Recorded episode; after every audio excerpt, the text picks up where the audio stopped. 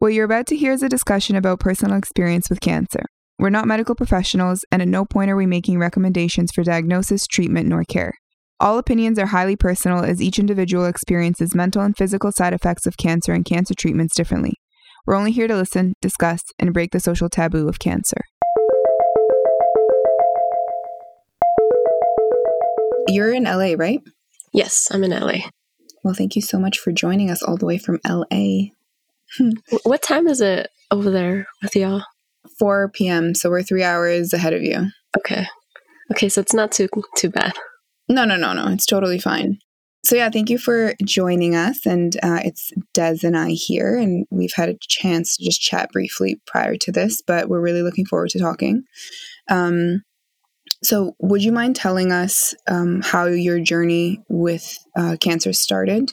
Yes. So, 2018 is when I first started having symptoms, and I went to my primary care doctor a number of times trying to figure out what was happening. And the main symptom was that during my period, I would have a lot more um, blood than usual.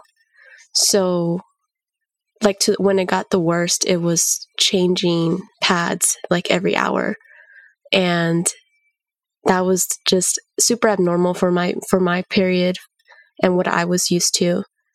And so I would keep going to the doctor, and I would also go because I kept getting vaginal infections. So, um, BV or yeast infections, and they would keep coming back.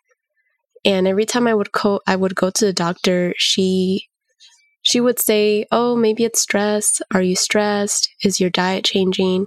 Just things like that. And I finally decided, like, okay, I'm just I'm going to make an appointment for a physical because that way they just check everything holistically. And so I got a physical, and that was in early 2019.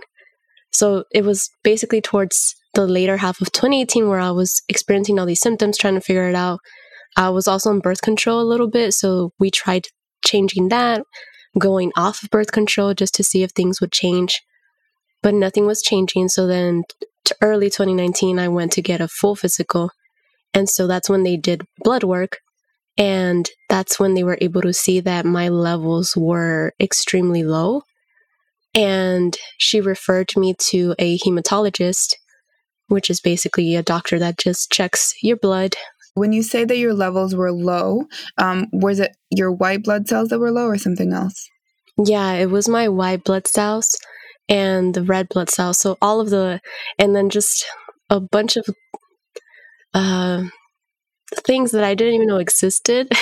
was in basically, if you were to look at the lab report, there were a lot of things that were marked in red. The main mm-hmm. ones being red and white blood cells, red near like the one point something.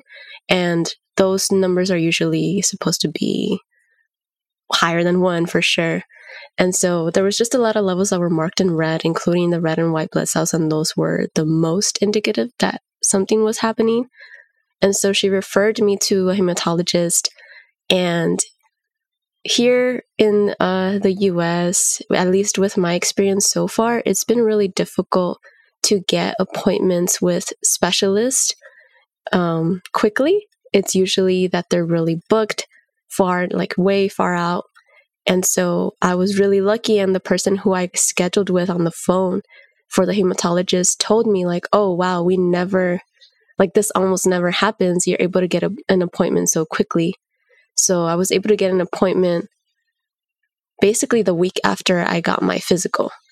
And it was because someone had canceled with a hematologist. So I was able to get that cancellation. And so a week after I went to the hematologist, and that on its own was super scary because as I was walking to the the clinic, it had cancer literally written all over it. like the name of the clinic had cancer in it. There were posters that had cancer in it. And I started freaking out. I started getting really anxious because I didn't know what I had. I know leading up to that appointment, I kept Googling things as a lot of us now do, and that leads you into terrible rabbit holes. So I had already been scared, like, oh, what if this is cancer? Um, and I know we all like a lot of times on the internet we joke about if you Google a symptom and Reddit will tell you, oh, you have cancer, you're gonna die. But for me, it was actually accurate, tragically so. Um, not the dying part, thankfully. And so I went in, I was super anxious. The doctor finally saw me, and the main thing was doing blood work. So he did extensive blood work. So just they have a lot more resources than at a regular primary care clinic. And whilst they were taking my blood, I had only had maybe like oatmeal in the morning. And so I passed out and they laid me down on the bed. And that made me more anxious because I'm like, what's happening? I've never really passed out when they were taking blood. And then the doctor comes back with a very serious look on his face. And he tells me, I'm going to send you to the hospital nearby and you're going to be admitted. And they're going to do another test that they are better equipped at doing than I am here. They'll give you some numbing medicine so you won't feel as much. But if I try to do it here, it's going to be more painful. And so, again, anxiety levels going way up, freaking out, what's happening. At that point, like, did he say anything about what a diagnosis could be, or it was still just like, go do this test. Like, I can't really give you any information. Yeah, it was just go do this test. It was keeping me very much in uncertainty. He didn't want to say anything about what it was or what he thought it may be. He just wanted me to go straight into the hospital and for them to do a more extensive test. And so at that moment, I had to call someone because I was like, I can't just go get admitted into a hospital by myself. Like, this is terrifying. I'm really anxious now. I ordered food because I didn't, I had just been waiting for hours and had to wait even more to be able to go to the hospital and they be ready for me. So I ordered food at that clinic where I was already at eight. And so my partner, who was usually the first person who I would call, that day he was doing an interview. He was in an interview that was going to take about three hours long. He was going to be done at 3 p.m. and I was still in, I went to the clinic in the morning. And so I didn't want to call him. I didn't want to interrupt his process, obviously. And so I called my oldest sister. And this was, she lives on the other side of town um, in LA. And there's always traffic, so it took her a while to get there. But thankfully, she got there and she was waiting for me in the clinic in the room. And then they finally gave us the green light. My brother in law also went, he's the one who drove. And so they finally gave us, okay, the green light to go to the hospital. And so we all went, all three of us together to the hospital. And I started breaking down. I started breaking down when my sister got there, and even more so in the car because it was sinking in like, what is happening? Like, all of this is happening so fast. I just went to go get checked for something, and now I have to go get admitted into the hospital. And so I'm crying in the car. They're trying to comfort me. And we get to the hospital. I get admitted. And then they tell me, okay, we're going to do a what's called a bone marrow biopsy. And they tried, they explained it to me. And the doctor was like, also, I just learned a lot about various bedside manners. and that first doctor was very difficult because he kind of just went in on that was basically the first time we're like, oh, we're thinking it may be leukemia. And then he started going into basically the description of what treatment would look like. Meanwhile, I'm still processing wait, leukemia, cancer, like what? And so we had to stop him um, to give me a chance to process what was happening. And by that time, my my partner had gotten there. Thankfully, it was basically just in time. I had gotten admitted, and then he got out of his interview. And then I told him, "Oh, I'm in the hospital," and so he came rushing. He didn't even get to eat. And obviously, he was scared because it's like, what the heck just happened? And he was there when they told me it was potentially leukemia slash cancer. And I started breaking down, crying hysterically. He held me. Um, and when I finally calmed down, they came back and explained a little bit more. And so that's when they did the test. And the labs came back and they confirmed that it was leukemia. And they told me, okay, you're going to have to stay here for about a month because your blood levels are so low that you're very prone to infection. And if you get an infection, you can, this is like, you can die. This is very complicated at this point. You have no immune system essentially. And so they admitted me for a month, and that's where I started chemo, and they were monitoring me the whole time. I just feel like a lot happened very quickly. hmm When you came to the hospital with your sister and your brother in law, did they make you wait in the hospital still, or were they ready to process you right away? When I got to the hospital, I still had to wait. There was a lot of waiting, Mm-hmm. and I had to wait for them to give me a lot of green lights for the next step. And so, in all that time, there's just growing anxiety about what is happening.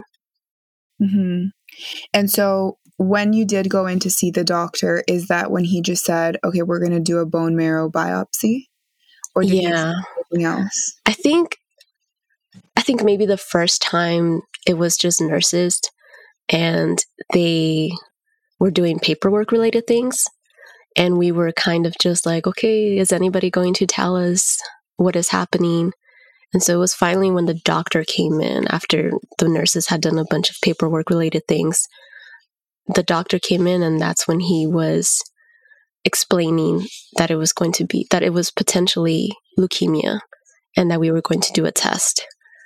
Did he explain what a bone marrow biopsy would mean? Yes, they described it. It sounded terrifying, um, especially because it was just going to be local anesthesia. And so, bone marrow biopsy is basically they take this huge needle and they insert it to essentially like the lower back, your lower, the area in your lower back. And the goal is to get as deep in so that they can pull out bone marrow um, into their sample along with blood and any other things that may be helpful for them. But the main thing is the bone marrow. And it's a very aggressive biopsy. The there's a lot of force and strength involved. And the patient faces down. The doctor has this huge needle, syringe type, and they kind of have to drill past bone. And so they numb the area locally, but you can still feel the force and uh, the movement of them trying to break through bone and and get in there.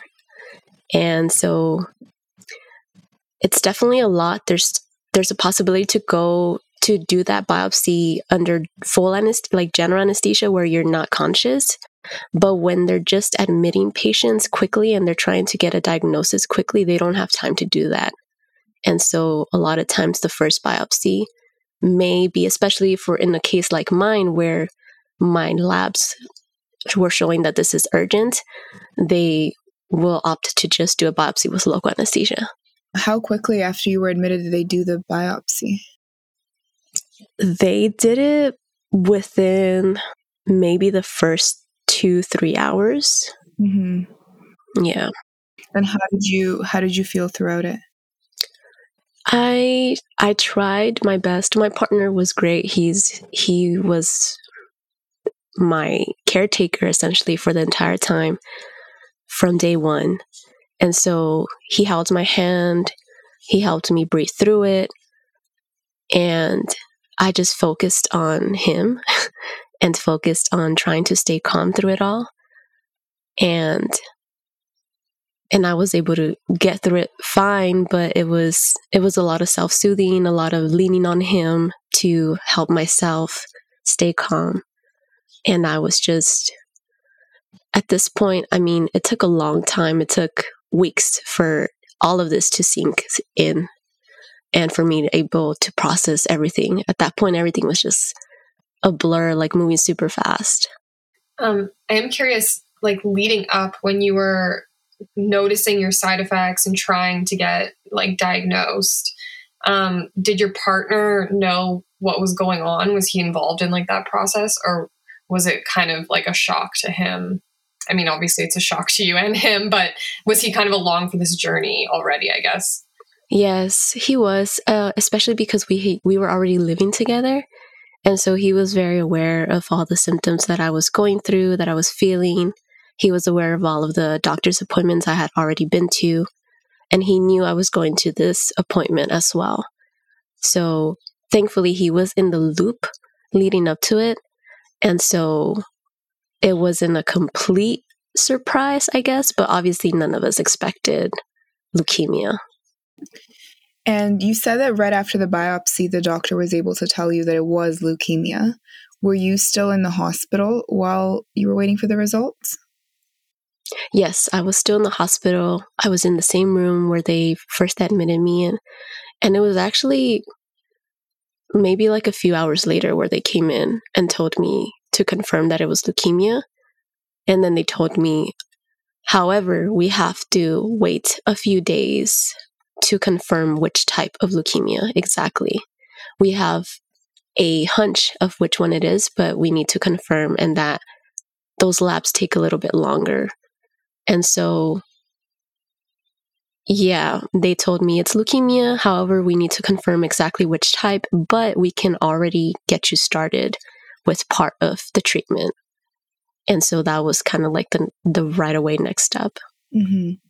Did they tell you a little bit about the different types?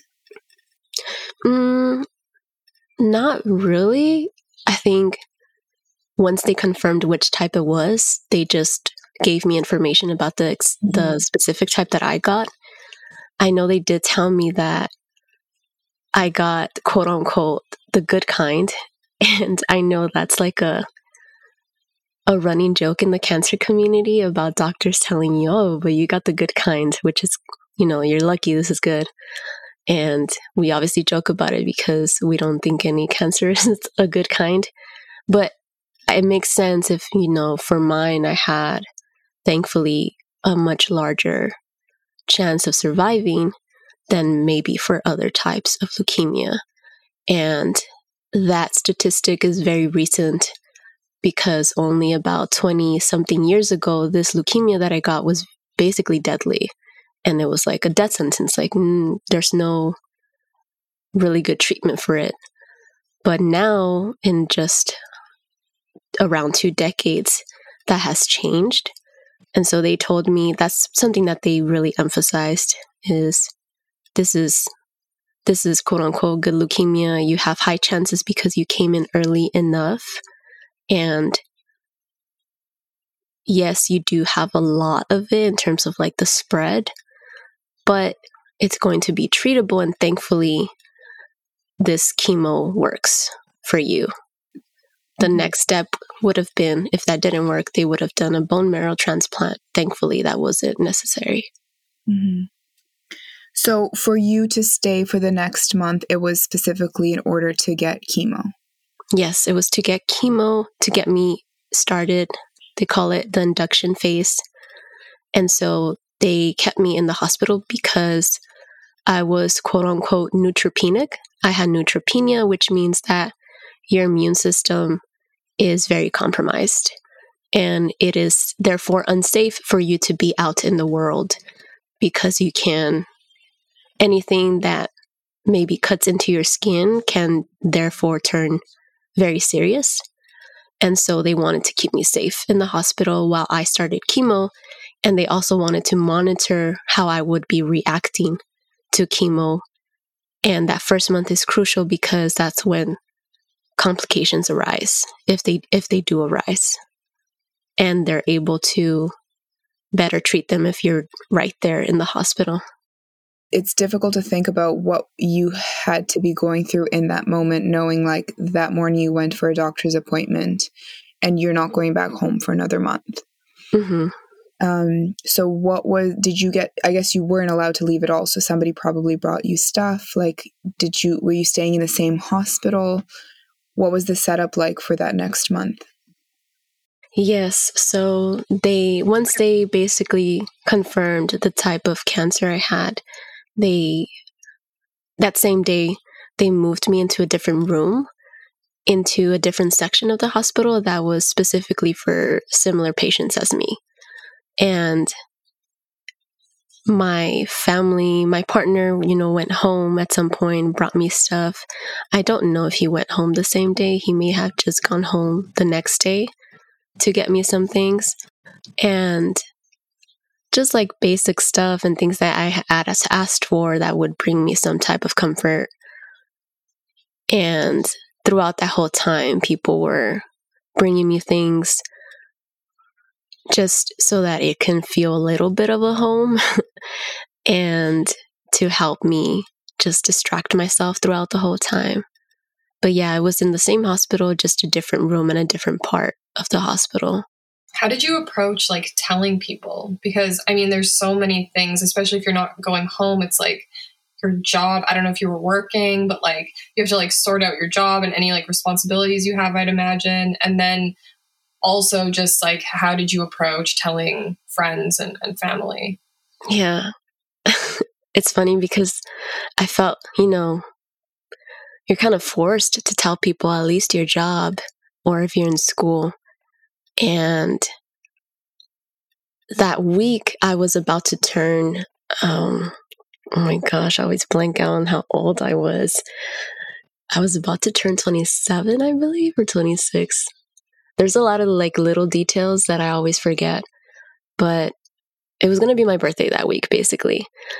And had I had planned a and curated an art show featuring all women artists in the neighborhood where I grew up, and that was kind of like my way of celebrating my birthday. And I had to notify all of the artists and the host of the venue to let them know that this was no longer going to happen and that I wanted to postpone it. I didn't want to cancel it all the way through, but that it wasn't going to happen that weekend anymore.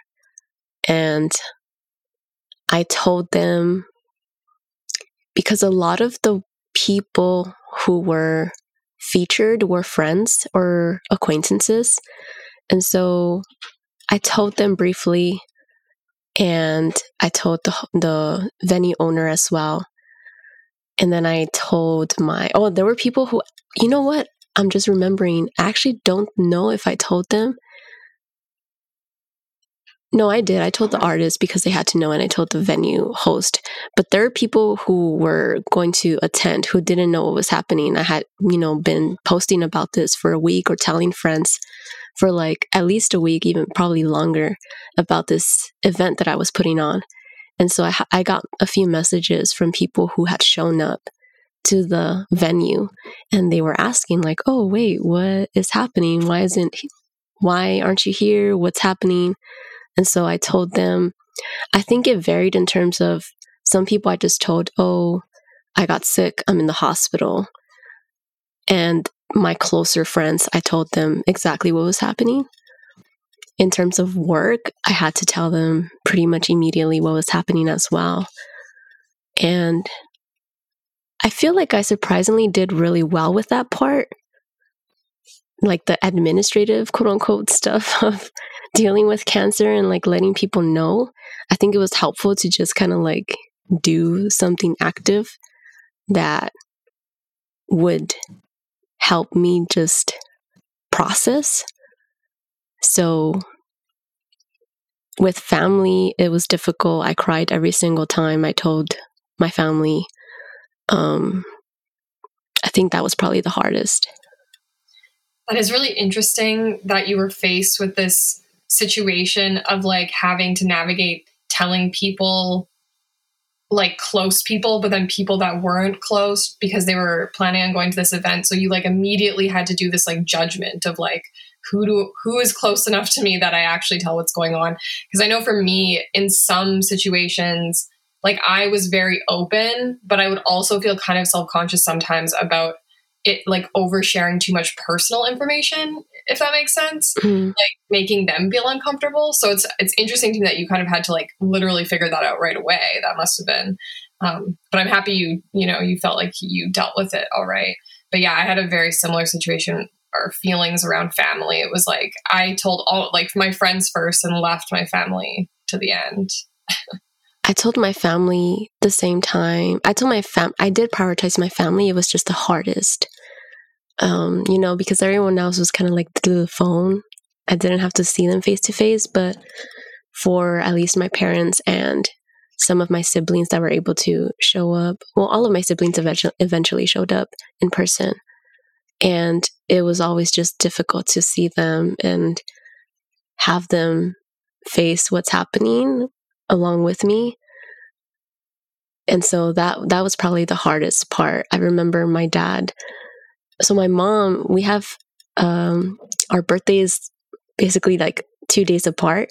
And so she was out of town. She was with my one of my sisters in vegas celebrating her birthday. And we had to call her. I didn't call her. My other sister called to to let them know that i was in the hospital and so they came back immediately.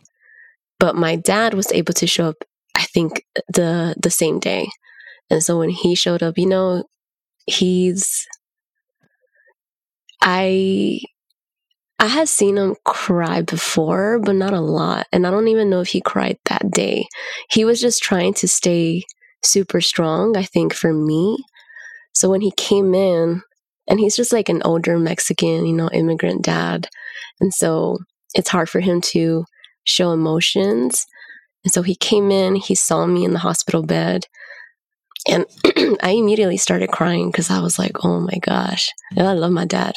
So he comes over and then he tells me in Spanish, like, because I start breaking down, he tells me, control yourself, controlate, controlate. And I started laughing because I was like, what? Why is this like the first thing? This is like so you. And I knew he was actually telling himself because I know he was breaking down inside and he was really trying to keep it together for me. And I remember telling my partner, and we were both like cracking up about it and just like, yeah, he was most likely telling that to himself. And it brought me a little bit of like comedic relief.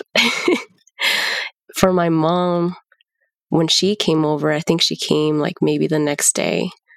She, I started crying as soon as I saw her as well.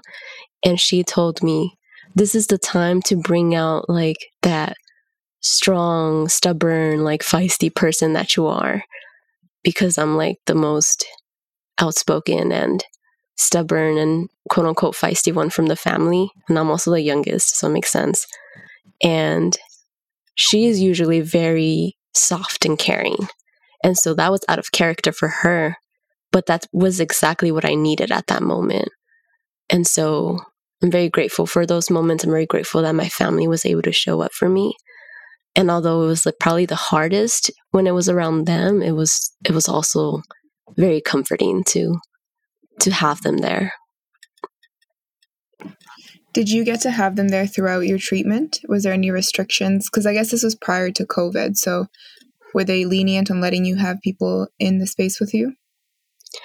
They allowed people to visit for sure, which was great. And the only thing we had to be careful about was making sure that anybody that visited wasn't sick because mm. my immune system was compromised. And then we also asked everybody to wear masks. So mm-hmm. we've been wearing masks since pre COVID because of this. And that was super helpful just to try to keep me safe. Since I was already starting treatment, I, you know, we didn't want to add anything else that would complicate it. But thankfully, you know, my it's funny because my partner became very he became basically like in charge of keeping the space clean.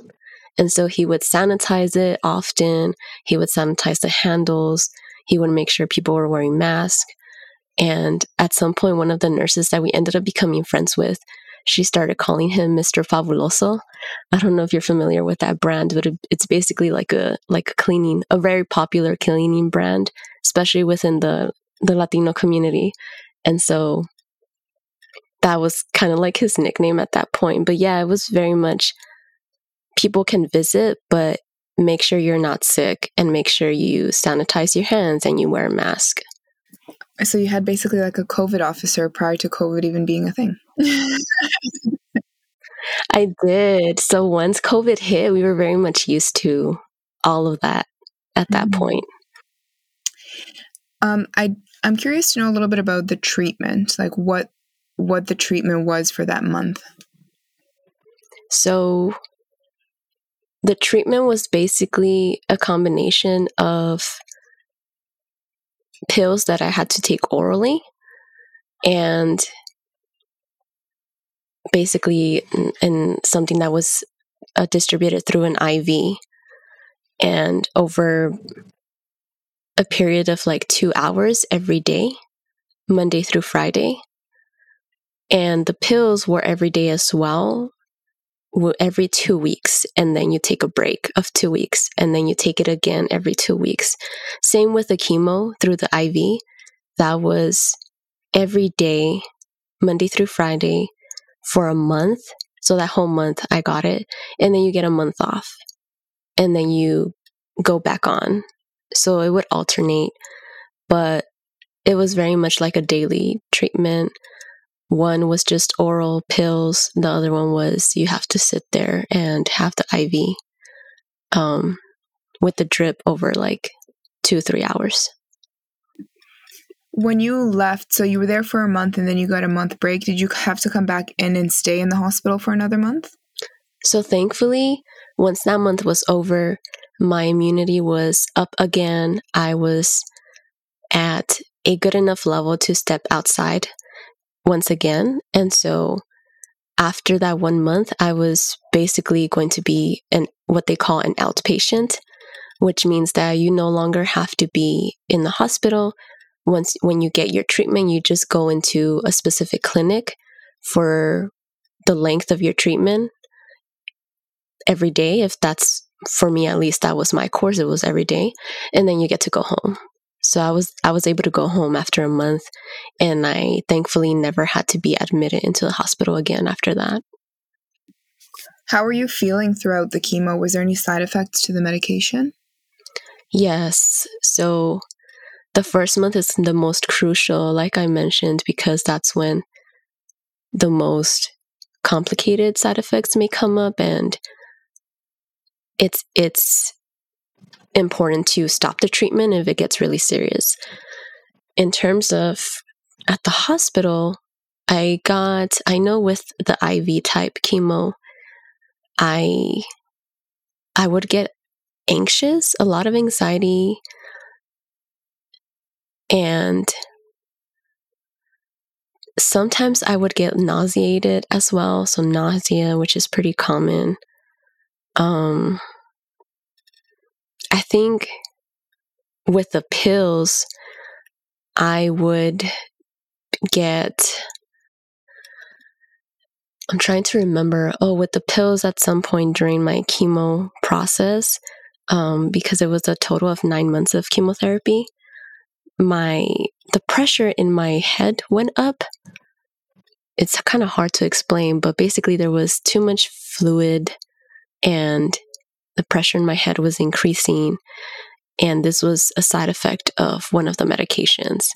And so I had to get what they call a spinal tap, which is basically a tiny needle they insert into your spine and they take out some fluid and they measure how, like, what the pressure is in your head. I don't know technically exactly how it works, but they were able to do that and see that yes, it's elevated, it's above normal, but they were able to take out some of the fluid and therefore that brings it down and like stabilizes it a little bit more. But that was the side effect from one of the medications. And thankfully, I had been monitoring monitoring all my symptoms and so I knew I think this is related to this exact medication. And I had been, I had first caught it because it was impacting my vision. So I was getting a lot of headaches and my vision was kind of changing and becoming a little more blurry. And so I had seen a neuro ophthalmologist and they were able to see and kind of speculate what was happening. And that's why I got the spinal tap test and they confirmed. And so I advocated for myself with my hematologist and basically told him what was happening and asked him if it'd be okay to basically take a break from that medication. By this point, it was more towards the end of my chemo, thankfully. And so I was able to take a break and then I my pressure went back to my brain pressure and head pressure went back to normal. And I asked him if I can just stop taking it. And he didn't want to let me, but eventually he agreed. And that was like super helpful because it took away those symptoms. Aside from that, it was a lot of anxiety and nausea with like the drip were you given any sort of like mental health uh, or mental wellness tips or help while you were at the hospital? Yes. It wasn't as helpful as I maybe thought it would be or desired at least. Um, but it wasn't even, it was kind of like they had someone who came in and did Reiki. They had people that came in with like essential oils. This was kind of like very basic things that weren't super, super, super helpful in like moving the needle, but it was still appreciated.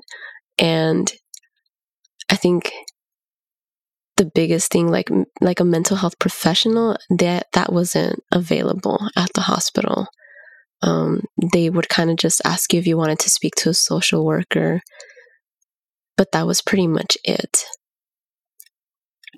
Did you take them up on the social worker? I did, but it wasn't super helpful to me because I was very much on top of a lot of stuff that the social worker was there to help with, which was more like logistical things, administrative things. And that was what I was I was kind of like doing on my own anyway. So they were there and they were helpful for any questions that I maybe had for clarification and paperwork that I needed to do. But that was pretty much it. I'm curious, like, um, because you were so young, like mid 20s, and your life is basically put on hold in like an instant, and then you're just in the hospital and then continuing on with chemo for so long. How were you coping i guess mentally and emotionally with like that being in that place in your life and, and kind of being put on hold? Were you like able to see past it and like look to the future or were you very just kind of like wrapped up in the moment? I guess yeah i'm just wondering like where your head was at yeah that's a really good question i i think i was in shock for about two weeks and numb my default when I get overwhelmed is anger and numbness.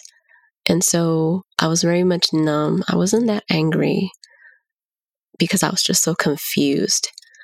And it was just kind of like like I was floating. That's kind of how I felt. And so I realized, you know what, like this is this is crazy. It's not really sinking in. Like I'm having a really hard time, especially because you have visitors and stuff, but people have work, people have jobs, people have other things that they have to tend to. So a lot of time during the day, it was spent by myself in that hospital room trying to see what I can do with myself to keep me busy and sane. And so friends brought over coloring books, which at that at that time was helpful. It just gave me something to do. I had books that my fiance um, had brought, I had journals, which I did a lot. I journaled a lot, and that was probably the main thing that helped me. And then I also had like a little book of prayer, essentially, which was helpful. I had like little daily prayers. And I also watched a lot of TV. I tried to move around because my body would hurt a lot more if I just stayed in bed. So I tried to dance with music in the in the room or take walks around the hospital. So it was just things like that. I think the main thing was basically realizing like okay, I'm going to need a routine. So I I developed a little morning routine and I developed an evening routine. And then in between, I kind of just did different activities that kept me busy. Was your partner working at the time still? My partner, yeah, he had actually also gone through a layoff during that time. So it was it was very difficult holistically. It was difficult for him trying to figure out what was happening with me. It was difficult for him professionally because that day that I had that I got admitted into the hospital, that's when he had an interview for another job. So, yeah, it was just a lot going on. So, did he get another job like that? Yeah, I can imagine that would be a lot for him to be like trying to start a new job and then dealing with everything. Yes, thankfully he did. And the job that he got very much served a really good purpose during that time. It was a job that was more stable and relaxed in comparison to other jobs he had previously. And it was also remote. So he was able to be with me a lot more um, and help me out in that way. But then he also went through a layoff during that time. And so it was it was still very complicated and he was very stressed out and as a caretaker he it was very isolating for him as well because, you know, people are asking about me and how I'm doing, and all of the attention goes to me. But then he's very much caring for me, and it's it was more often than not people would ask more about me and not really even ask how he's doing. And so I know he struggled a lot with that and just kind of feeling very isolated in in a caretaker role while navigating professional struggles and figuring out am I going to get a job? Like, what's going to happen financially? I stopped working and I was on disability. And so the money I was bringing in was decreased. And so the financial stress was like very much there, along with like emotional and mental stress. So I know it was definitely like super taxing for him. Do you know if he was able to find any coping mechanisms at that time or a support system?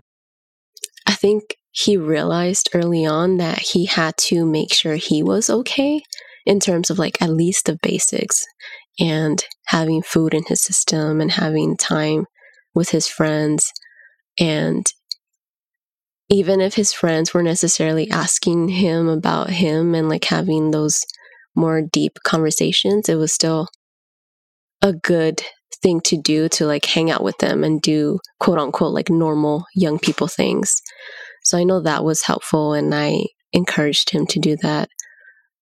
And yeah, I, I think at the minimum, just trying to keep that balance of, okay, I'm going to try to take care of, of myself, plus get in that social time with other people, and then obviously take care of Michelle.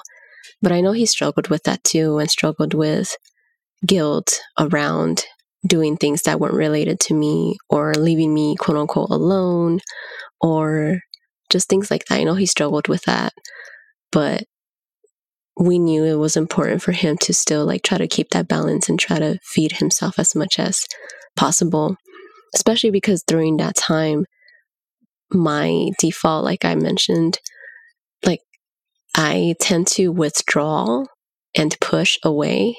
And so I was doing that to him and a lot of it wasn't conscious, but that was very much a thing that made him feel even more isolated. And so I think what he was craving the most was like understanding and being connected and being on the same page, especially for me, but also just other people. And that wasn't, he didn't get a lot of that, unfortunately. Once you were able to leave the hospital, um, did you have to stop working? Because you said your treatment was nine months. So was this uh, something you were dealing with for nine months in terms of not working? So while I was in the hospital, I didn't work.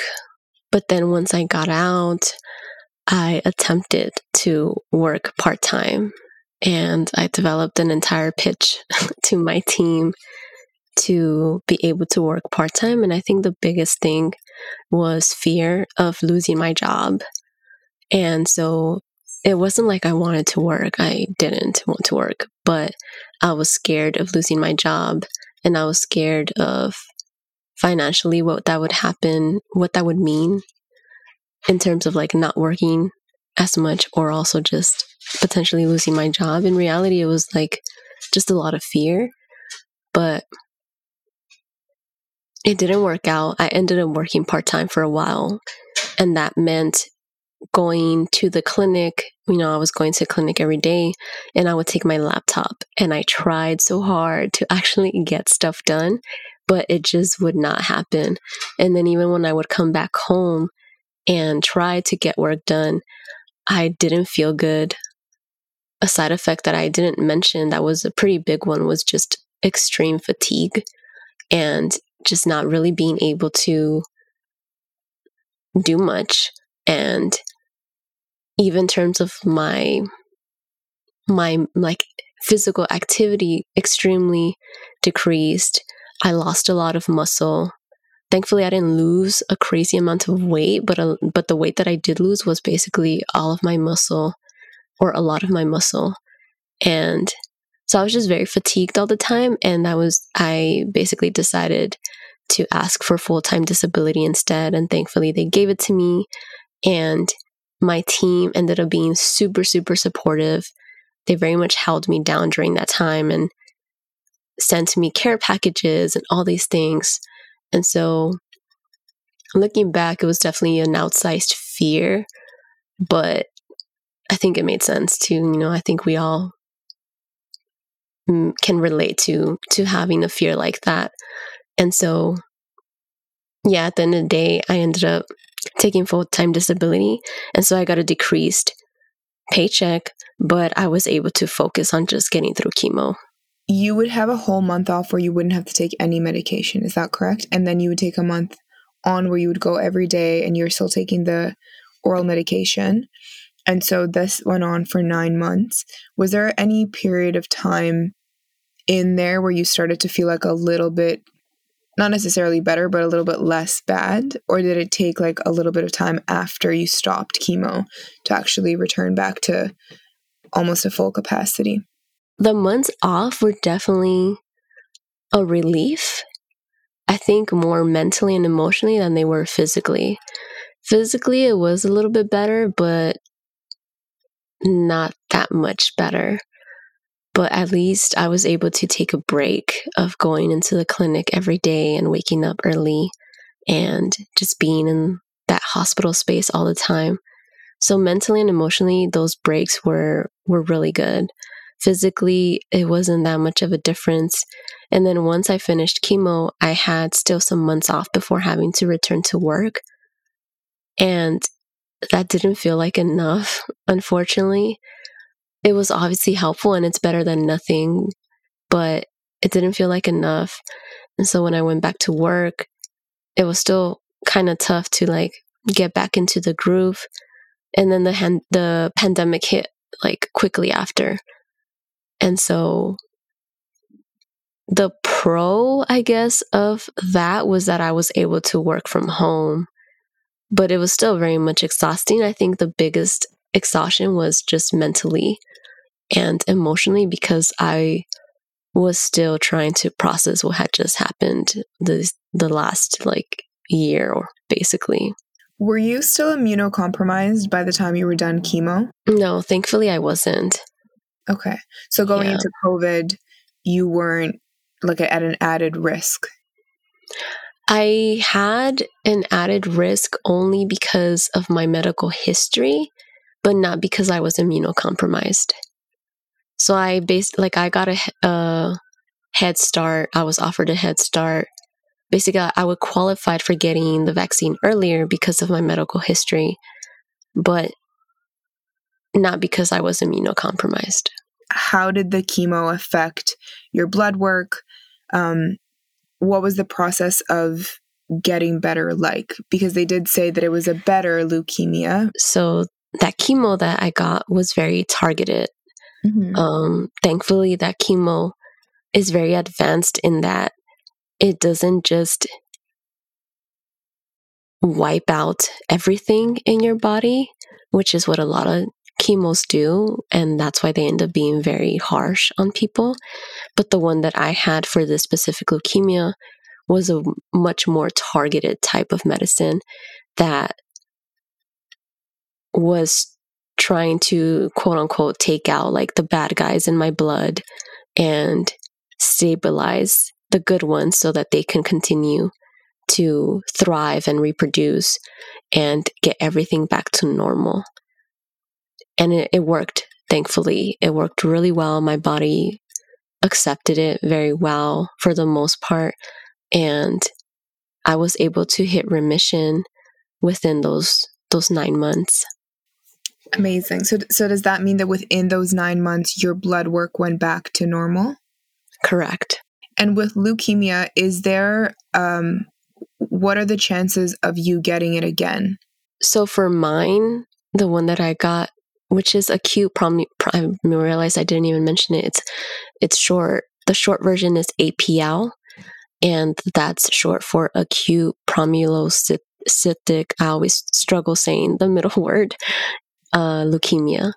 Mm-hmm. And so with APL, the chances of getting it again are low, thankfully.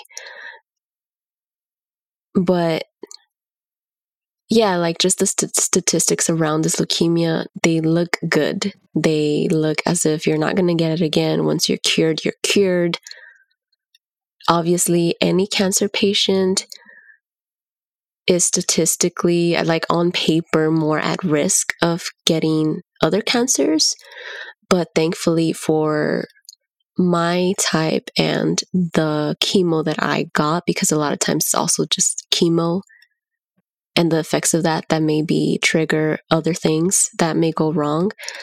It was kind of like a more low impact type type of medicine and type of cancer which is why I understand them calling it a good cancer because it's not a whole lot of damage in comparison to maybe other types of cancer or other types of chemotherapy. That's amazing. I understand that most people have to worry about anything fertility related prior to chemo. Um, but does that change for your type of chemo? Does it have effects on fertility as well? So, the doctors, I remember when it was during the hospital stay, they basically had put me on a hormone that stops menstrual your menstrual cycle and the goal was to stop any bleeding because I was at risk of bleeding out essentially because I didn't have an immune system and because I had this type of blood blood cancer. And so they put me on that and when they were basically trying to get me on that hormone at first you know i didn't understand the why i had just gotten off birth control and i was very much committed to not being on birth control because i didn't want to deal with birth control related side effects and what may come with that down the line and so when they wanted to put me on that other hormone, I was very much spect- uh, skeptical and didn't want to do it. And the doctor had to explain his reasoning to me. And I was having a hard time understanding and accepting it because I had spent so much time, you know, making a decision of not being on any type of hormones and birth control. And he ended up saying, well, if you don't take it, like you can, like you can die because you can bleed out. And so once he said that, I was like, all right, let's do it then. I said, quite the selling point. Right. I was like, all right, you you do have a point. Let's let's do it then. But I bring that into the picture because with that conversation also came the conversation of fertility and they the doctors told me we don't know exactly if this chemo affects fertility, but there may be a chance. We're going to do some research and we'll get back to you. And so at that point, I was super anxious. I was very scared that it would affect my fertility. And I started crying. I started breaking down because I was like, I don't know if I don't know if I want to have children, but I would like to have the option to if I want to. And so that was that was a lot to take in and I, I was also kind of mad that they would tell me we don't know yet. We're going to go check, but there may be a chance. I was kind of like, why don't you just tell me when you know exactly like if it is going to affect me or not? Because now I'm in this anxious limbo of like, oh, maybe it will, maybe it won't. Finally, they came back maybe a day or two later and told me, thankfully, this chemo seems to not be um, impacting fertility so you should be okay. I just have a quick question. So, because they said we're going to go do some research and come back, what do they mean by they did research in two days' time? they literally mean we're going to go look this up. What I've learned a lot through this process of just going through cancer and being in hospital settings all the time, doctors do not know everything at all. And I think a lot of times we may expect them to because that's what we think is their job, but they don't. And so there's just a lot of nuances and a lot of details for every case that they're like, they're learning along the way as well. And it's not like they're doing brand new research. It's basically, we're going to read up on this and find out what research is out there that's stating fertility and this cancer type especially because they're treating different types of cancers within their departments and they may not and my cancer was just one type of cancer that is apparently more rare.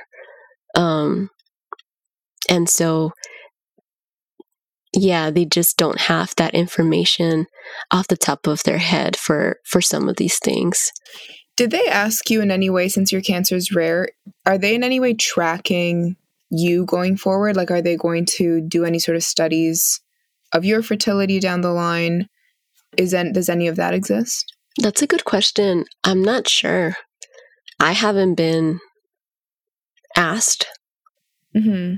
for any information, so I don't know how they would be tracking me or not. I know when I went to the neuro ophthalmologist for the increased brain pressure, like head pressure, she asked me if I wanted to, if if I would consent to basically my case being part of some research that she was doing so that she she's able to draw those those connections and so that research can be out there. And I was very much inf- like happy to to do that because that's super helpful because a lot of times a lot of the questions that I had there were maybe not clear answers for because there wasn't a lot of research yet. There wasn't a lot of, yeah, a lot of cases to prove a lot of these questions to these to these things, and so there was also a Facebook community that I came across that was helpful for those types of things, where it was just basically anecdotes of people and people sharing what they were going through or the things that they went through. And that's how I was able to pinpoint for myself that the medicine that I was taking was was making the pressure in my head increase. And I took that to my hematologist and to my neuro ophthalmologist, which is crazy to think about. It's just like, it's just other people talking about this, and we're, and like, I'm going to take this to my doctor so that they can take it into consideration because they don't know as of now. Yeah, that's a, cr- it's crazy how like important that can be and come into play. And like it's also just crazy to think about how much you have to be in control of your own experience. Because I think like I know for myself like before going into this before having my own cancer experience like I had never really spent time in hospitals. I had never had any other health issues. And I think in my mind it was just like okay, like they're all in control, like they're gonna, you know, tell me what to do and they're gonna figure everything out. But there's so much that you have to like do for yourself. Like it's almost becomes like a like a full time job in a way. Absolutely. That's been one of the toughest lessons to learn is how much you have to advocate for yourself.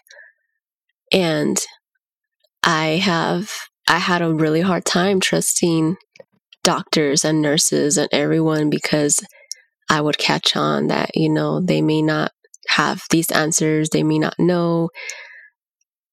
And I need to be aware of what's happening within my body. And so I could tell them. And there's just a lot that you have to advocate for yourself from like the smallest things to like the biggest things in terms of, oh, the way that you're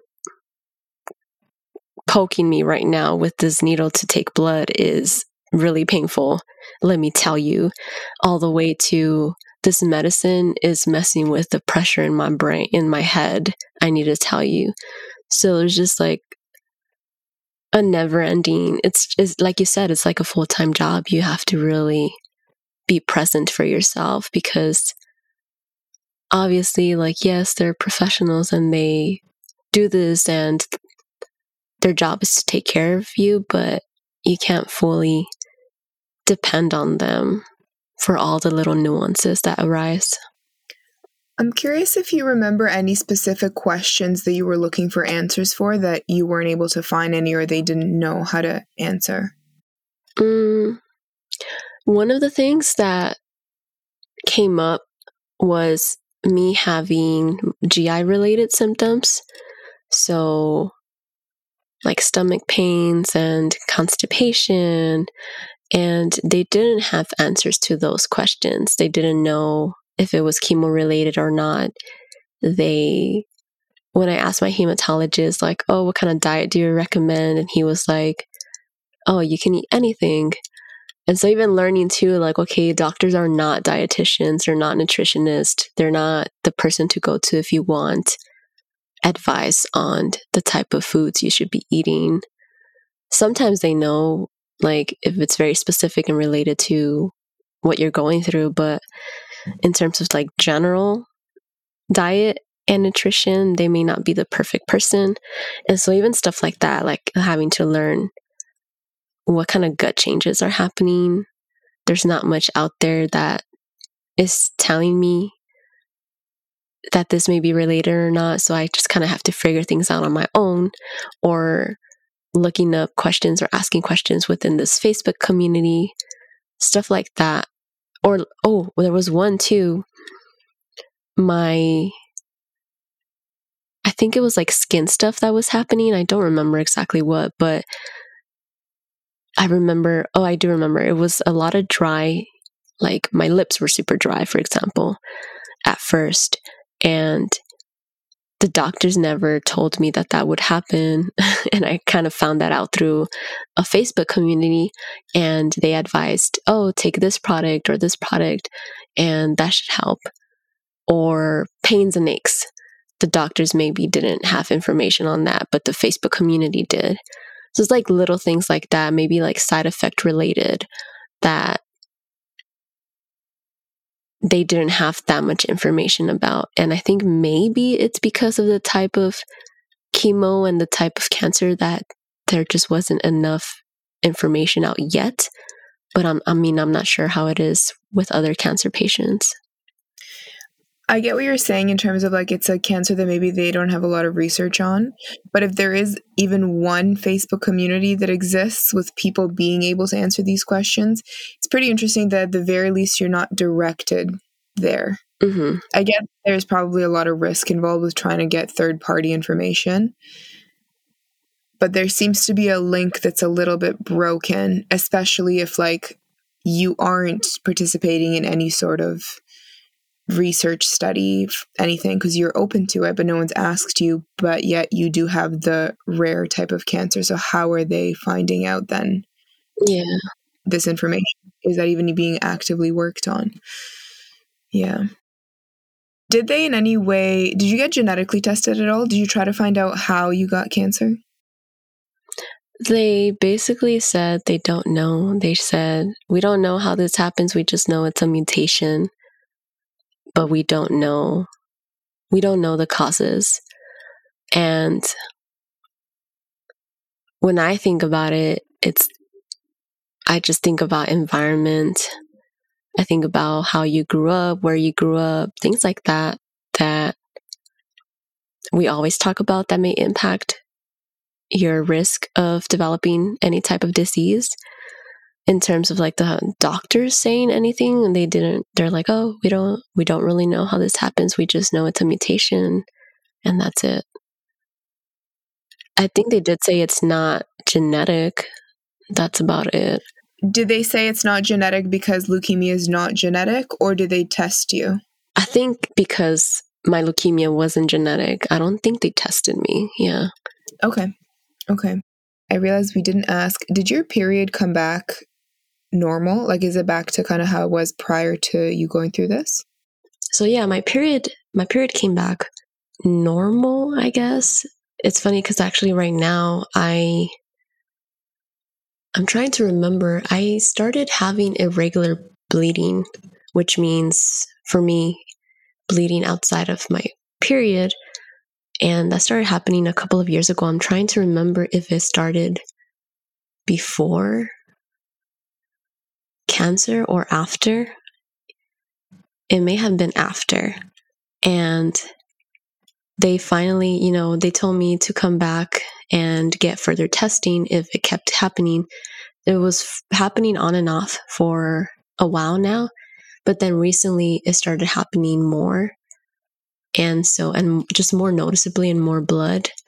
And so I went in and I got referred to a specialist, and they did. I haven't seen the specialist yet, but I had to get a pelvic ultrasound, and they found a few cysts on my right side and a potential polyp, but they don't know yet. And so I got referred to a spe- specialist, and now I have to get f- basically further examination and I also had to recently get an endoscopy and colonoscopy and for GI related symptoms. So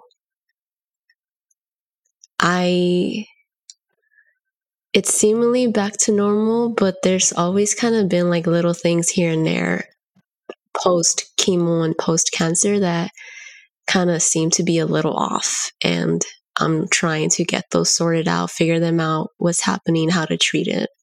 I think it's so interesting that like the way that you were tipped off in the beginning was through your period because I feel like period changes can be like so easily dismissed. Because our you know our bodies are weird and like things are always like so many things can influence your period. So that's just wild to me that like it was that. Exactly. And it was dismissed for a long time. And it was because I went to go get that physical done that finally they were like, oh, well, there's very clear evidence that there's something more that's wrong. And it's not just hormones or stress or whatever it is. So, yeah, I'm very grateful for my period and just like the reproductive health and just my reproductive part of me that was that was kind of like my alarm in my case and I'm thankful that I was persistent as well, even though it took a while. Taking it back to the fertility um, piece for a second, I'm curious if you and your partner had like had the conversation about kids before this happened, or like did this lead you to have to have that conversation, or like how was he involved in that process? He he was basically like, "We'll figure it out." whatever it is, like we'll figure it out. And I really appreciated that because he was very understanding of whatever fears I was having. And he, we're both kind of like, leaning towards wanting kids. We've always kind of been back and forth, but we're both from very family oriented backgrounds. So deep inside, we kind of always knew like it would be nice for us to have children. And so I know he he maybe was feeling like sad about that potentially not being able to happen. Even now, when I got um, seen for irregular bleeding, that conversation came up and I was actually like I had a panic attack in relation to it because I was like I think I I really do want to have children. You know, it's been a few years now that have passed since the first fertility related conversation and I think I know for sure now that I do want to have children. And he he does too, but we're both kind of the same page about like we'll just figure it out. Like if we can't, we can't, and that's gonna be okay. And it's it's gonna be sad, and we're gonna have to get through that, but it's not gonna be the end of the world. So that's helpful to be on the same page about and not feel like it's gonna be super existential and relationship shattering if that were to be the case.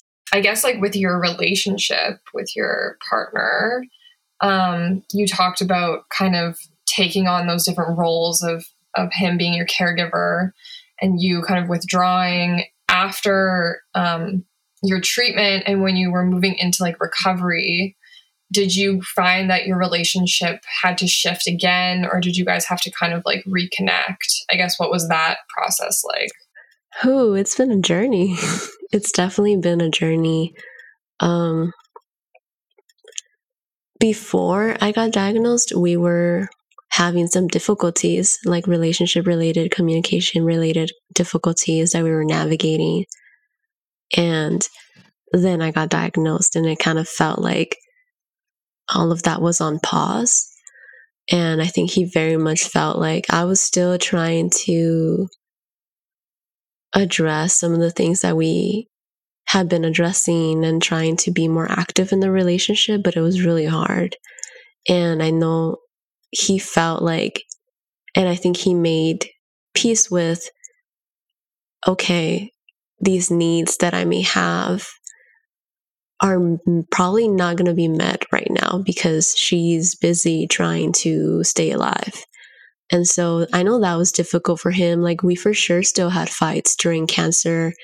And that was super hard. I know he feels like, okay, maybe I, I could have been softer with you at that time, but he was very much struggling as well. And when, he, he, there was one time where maybe he spoke with his friends and they were very much like, they were not super understanding of his well being being like in need. And they were kind of just like, I mean, she's sick. Like, it is what it is type of thing. So I know it was definitely a struggle because it was it was very much I am the one that's in need right now and I can't really be a good partner right now. I'm really struggling with that. And then post cancer, it was definitely very much like a a healing journey, a reconciliation of okay, this is, you know, this is how I went down. There there was these moments where I knew that's how I basically learned that he really wanted me to lean in more versus just like push him away and there was things that I would try to force. For example, like intimacy and having well, even not intimacy, because we later discussed that int- intimacy doesn't just have to be sex in like the way that we imagine. And so he wanted intimacy. And I felt guilty because I just, I thought, you know, I was just thinking of intimacy as sex. And I was just feeling very self conscious and very guilty for not being able to really engage in that way because the chemo was impacting me. Everything was dry, libido was way down. I just did not have the energy nor the desire to and there were a few times where I like basically forced it because it ended up not forced it in the sense that I invited him to engage with me and we tried, but then it didn't work out because, and we would have to stop in the middle of it because it was too painful or it was just like not working. It was too dry. And he would get upset, not because we had to stop and because we weren't having sex, but he was more so upset that you know, he wanted me to be honest with him and to just like tell him what I needed and my capacity, and for us to find different ways of being intimate, which can be a lot of other things. But I was so stuck on trying to, I was so stuck on my own like guilt and like what I was struggling with that I wasn't seeing that there was like more to it. So those were some of the things that we had conversations about after, like once everything was done. And, you know, just kind of like healing together through that. Um, apologies like for each other and appreciation for each other. So to this day, I mean, it's still a thing that comes up, but not in a bad way, more so just like we're trying to integrate it as part of our relationship story. Would you be comfortable sharing um, things that you did find as like a good alternative for intimacy? Yeah. So even just kind of like holding each other actively and being very present was one way. Um, you know, if there couldn't be vaginal penetration, there can be, I could like give him a hand job, stuff like that. That's just like it's still very much us connecting, maybe not in like the way that we usually do, but it's still connection. And yeah, I think even just like being very, trying to be very present, trying to um, seduce him, seduce one another, and like flirt. Like those are intimate that's those are different ways of being intimate that we do now a lot. I think at that time i actually didn't explore much of that because i was caught up in like my own ideas of what it had to be. But once we've talked about it way later and now it's just when we come across periods where maybe i can't engage for whatever reason or even during our during like every month where we have our period um where i have my period i I practice those other forms of intimacy with him and it's super, super helpful. So it's like exploring like oral sex if you can, if like your body allows you to and like you feel like you can, or hand jobs, or just like, I mean, that's very much, uh, that's what works for us because it's just like a, that's the type of relationship we have in terms of he's male, I'm female. Like those are the kinds of things that we engage with. But for any couple, I feel like it can be it can be anything. And I think as long as you're very much like present with one another and intentional about being intimate, it can be it can be whatever you you choose it to be. This is great relationship advice for anyone, I think. um, and now you're engaged, right? Congratulations. Yes. Yes, we thank you. Mm-hmm. Yes. We're engaged. We got engaged last June and I can't believe it's already about to be a year, but yeah, we're getting married this August. Wow. So we're in the middle of wedding planning and you know, we still struggle like this is it's I mean it's a forever thing. That's something that I've learned is it's not like um I tend to my default is tend to, I tend to be very linear and just like okay I'm completely ready and healed. And like that's not to be the case ever. And in the time of a relationship or just a lifetime we're going to come across so many different things and so many other different challenges. A lot of happy moments too and a lot of ups and downs. And I think I've had to learn that that's okay and that the point is to commit to just like we're going to do this together and we're going to figure it out and cancer is just one thing that really showed us like okay if we were able to get through this and we were early in our relationship like we can it's basically a reminder that we can we can get through hard things as long as we just lean into it and lean into each other. And so taking that lesson on and knowing that you know whatever cancer PTSD I have or that he has that he's still carrying we don't have to be completely over it by the time we say yes to each other at the altar. And it's just it's just going to be a whole process. It's a lifelong roller coaster. Mm-hmm, exactly. Um i did want to ask this is a, going in a little bit of a different direction but i know one of the big questions that eva and i had because we are in canada was just around like the financial um the financial burden i guess or or or situation um, that you had to deal with. Because in canada um, we have public health care so most of it is covered like i um, even if i didn't have a job like most of my healthcare would have been covered um, and i know it's different in the us so i was wondering if you could just talk a little bit about your experience with that because I just always think about people in the States and I'm like, I literally can't imagine having to deal with like that financial burden with a private system. And we're also a little bit unclear of what a private system really looks like. Yeah. Because we're here. So we were just curious if you could shed some light on that. So, yeah, it's a great question. And thankfully, while I was, while I, when I got diagnosed and my chemo was, um, covered by my insurance. And it's basically because the job that I was at, I had really, really good health insurance with my job. And so everything except for the monthly appointments with my hematologist, just kind of like clinic visits, I had to pay a copay every time I went in, which was about $25.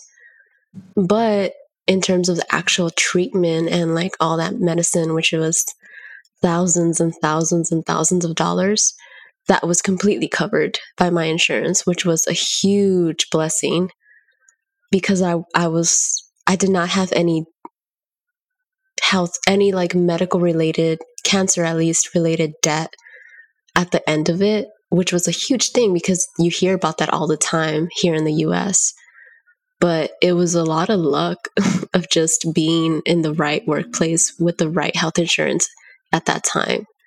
Now I have a different health insurance because I transitioned out of that job into school. I'm doing a PhD. And so I have the very basic student health insurance that they give you at the university. And so it's very different. It's it's a lot more out of pocket, especially for appointments with specialists and exams. Like I mentioned before, I had to get a pelvic ultrasound. I also had to get an examination for my heart um, this past year or last year. And then I had to get an endoscopy and colonoscopy. All those procedures are more costly with this insurance because it's very basic health insurance. It's covering a population that's relatively supposed to be healthy, which is like young students. And so that's been difficult. And I've had to basically apply for a lot of emergency funding via my school. And thankfully, I'm at a private university that has a lot of money. So all you have to do is know how to work the system and learn how to find that money.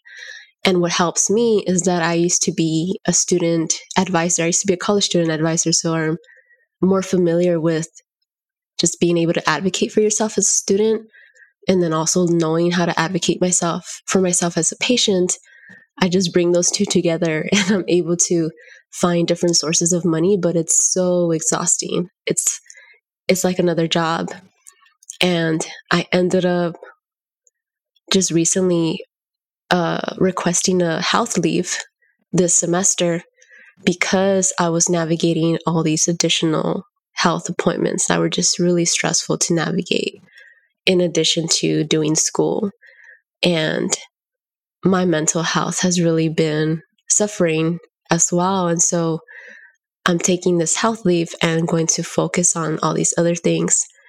And thankfully, with the health leave, I still get access to health insurance and I still get access to the stipend that I was getting as a student. But all this to say that it's very much a complicated system that has a lot of moving pieces, and you kind of just have to learn how to navigate it and speak up for yourself. And it's really hard, especially if you're a patient in the middle of treatment. Thankfully, for me, like I said, my stuff was covered, but I know and have heard stories of other cancer patients where it's just really, really difficult because they have to do all this advocating for themselves while they're going through chemotherapy. And that's really difficult. Did you end up being part of any communities with young people or anybody that's going through cancer outside of that online Facebook community? Was there other online communities or something more in person that you have found to be a part of, specifically to share this type of knowledge of like how to navigate insurance and how to navigate mental health and side effects and things like that? Unfortunately, not. And I always craved it. I, and I think I craved it a lot of the time. I didn't crave it consciously. It was more so feeling very lonely and very isolated and recognizing that I was a lot of times the only young person in in my appointments getting my chemo and unfortunately i was unable to find like in-person communities where i could just have these conversations with or even just like vent or even just like be in each other's presence knowing that we're going through similar things and part of it was because i was also just so exhausted all the time that I didn't even have the capacity or energy to look for those communities. And if I did hear of anything, maybe like within the hospital, I was too tired to to like get myself to go. And so that was really difficult. I think now, even now, I'm like interested in just connecting with other young people who have gone through cancer and other like young cancer survivors because that's going to be helpful for me. And it's always helpful for me to talk to other people who have gone through it because there's just like an understanding. But during, I, yeah, I, I wasn't able to find or I wasn't able to participate in in in-person communities like that.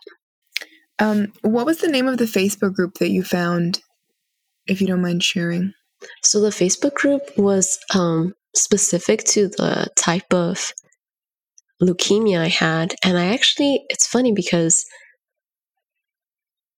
I'm trying to remember how I even came across it, but I know one of the artists who was going to be featured in my art show, she went through leukemia. She went through the exact same one. And so she's the one who shared with me that Facebook group. And then she also shared with me so it's it's I I can like look it up, but it's just a Facebook group that has acute promyelocytic leukemia in the name, and she also shared with me um, the cancer patient Instagram, which I don't know if y'all are familiar with, but that's like a pretty big online community, and it's just basically memes like coping through cancer in meme form. And so there's a lot of humor in it. And that was super helpful during that time as well. I did come across, across that Instagram account actually.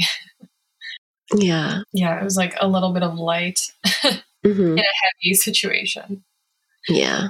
Are you currently on any um, medication for the treatment or are you completely finished your treatment? Thankfully, I am not on any medication. I'm completely done with it. I have been in remission for four years now, and I still go get checked every four months. At first, it was every month, and then every two months, then every three, and now it's every four. And by the end of 2023, I should be like officially in the clear, I guess. Mm-hmm. as in um, i was trying to remember the word cured i should be officially cured from this cancer um, and thankfully yeah i don't have to take any medications for it is the monthly or the now every four months is it just a blood work test that they do yes it's a very extensive blood work test. Hmm. they just take a handful of tubes of blood and then they run it in their lab and they're able to to see. It's just a more complex blood test than you would get at like a primary care cl- care clinic. But thankfully that's it. Before when i was going through chemo how they would check was blood work very often but they just to check progress. But i also had two more bone marrow biopsies in order to check the actual bone marrow and how that was healing. So thankfully those ended in 2019 i haven't had any other bone marrow biopsies. I don't think I asked you this yet, but di where do you stand mentally on like, um, I guess you do have like statistically a low chance of recurrence, which is amazing. Um, but I guess do you think about, do you worry about it coming back or do you feel like you've just kind of are ready to move on? I definitely I don't worry about this cancer coming back, but I worry about other stuff. Um, I'm just I definitely developed a higher level of anxiety in relation to health, period, and in relation to death. I Google way too much and I'm trying to bring that down because that's very much impacted my mental health in terms of just like, oh, there's like a new, like something different that I noticed in my skin or whatever, like new symptom. I'll go into like a rabbit hole of trying to figure out what it is. And that has been very anxiety inducing. So I'm trying to learn how to basically just be more calm and not super anxious when new things come up. So I'm very much in the process of trying to integrate my cancer experience into my life. And I know I'm always going to have some type of anxiety around health, but learning how to cope better with it. But it's definitely, I think that's been probably my biggest challenge is the mental health aspect of it.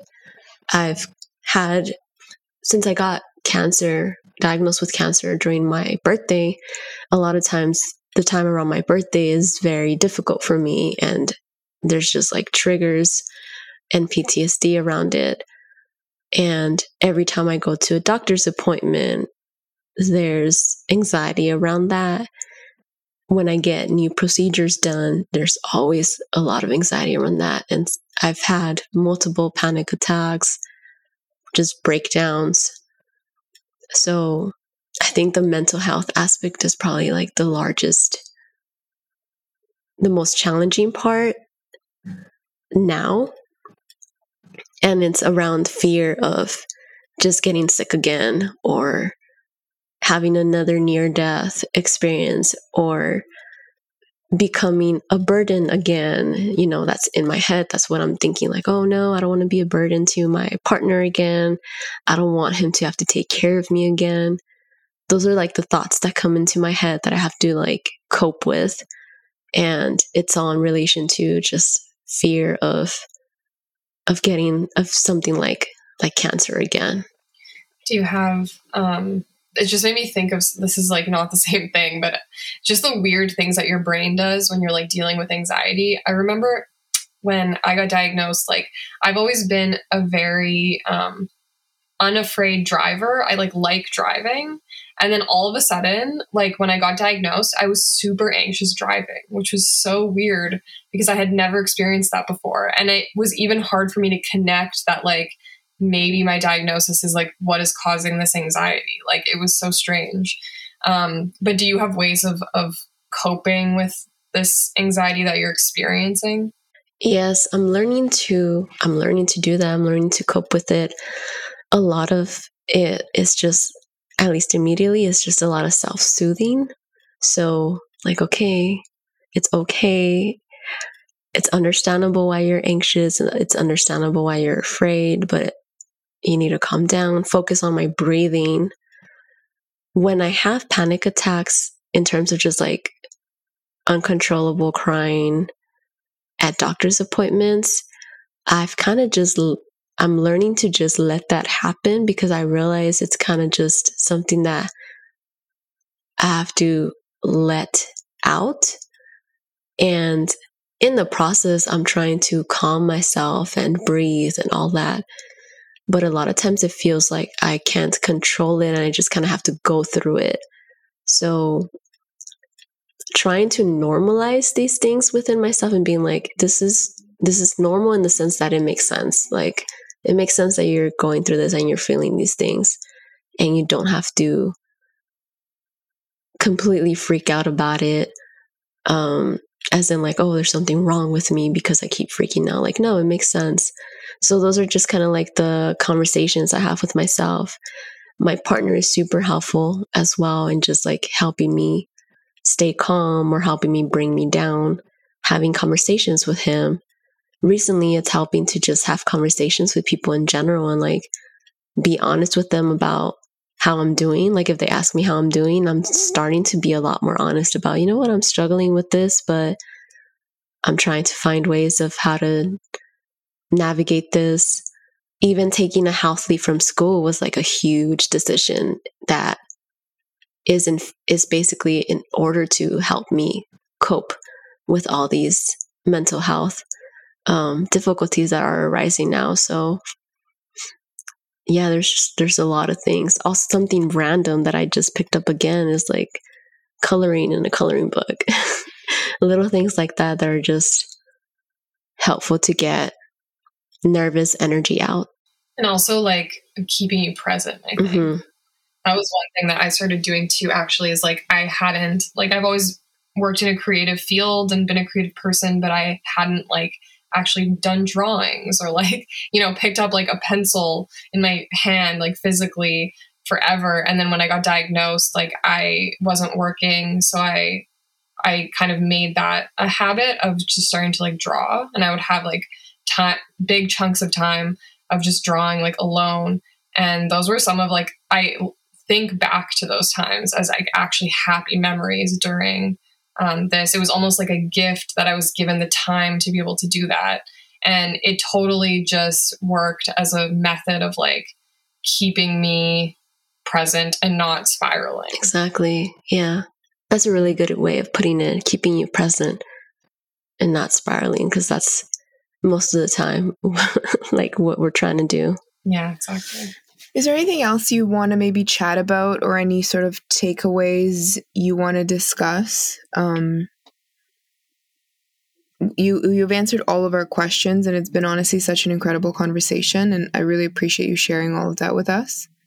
Uh, but I also want to give you some room to I don't know if you maybe even have questions for Des or things that you just want to share. Yeah, thank you. I think just some of the biggest lessons, I guess, that I've learned is to. I know, Des, I know you spoke about wanting to, or being basically feeling hesitant about sharing your diagnosis or just feeling bad about making them feel bad, you know, those types of feelings. And I think those are very understandable feelings. But I think what ends up serving us best is like just being honest about what's happening, at least with the people who we care about and we love. Is just being honest about what's happening, about what we may need, about what our capacity is, asking for help, and drawing boundaries and these are all things that you learn along the way. Like it's not going to be easy. It's going to be, you're going to mess up a lot. You're going to feel guilt and anger and all these things, but it's all part of the process. And at the end of the day, like what helps the most, at least what has helped me, and just like as humans, you often hear this, and we just know that we depend on human connection and just being able to connect with other people. And so I think that's something that I would even tell, I would tell, you know, anybody who's currently going through chemo and going through cancer or even post because it, you know, it doesn't end just once you hit remission. And I would tell the person, like my younger self who was going through it, was just to lean into my community and to not push everyone away because it's very easy to want to do that and to not want to be a burden to people and to just feel like nobody understands you and like you have to do this alone, but that's not necessary and it's going to make everything harder. So, yeah, I think that's the biggest thing. Just like leaning into your community, whether that's your family, your blood family, or your chosen family, or your friends, your whoever is around you. That topic of understanding how to navigate asking for help, accepting help, and also how to deal with the people that are helping you and the burden that they carry and the help that they might need. That is such a common thread throughout all of our conversations. Um, and it's something that we've really begun to discuss like how can it be addressed like even the notion of just creating a community around people who are you know the support for people going through cancer. And you know ironically you end up being the support for your support system as well. And it ends up being this like huge pool of people that are kind of like all mean well and are fumbling around.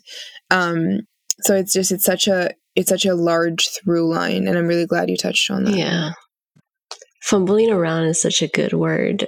I think even just in general in life we're all just kind of fumbling around trying to figure it out And I think, yeah, remembering that is helpful when, you know, we get angry at our family members for maybe not showing up the way we'd want them to, but reminding ourselves that we're just all figuring it out.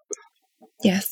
And I think that's a good note to, to leave it on. We're all just figuring it out, and we all need a little bit more time and patience and kindness with both ourselves and the people around us who mostly do mean well. Exactly. Well, thank you so much again for chatting with us. Um, it's been really nice to speak to somebody that's a little bit further away as well. Um, but that commonality of experience is very much still present. So it's been a really, really great conversation. Yeah, thank you. I really appreciate the space and you all and your questions. And this is super helpful just as someone still processing you know and so i'm really i'm very grateful for the space and i'm excited to to hear and listen to all the other stories that you all have gathered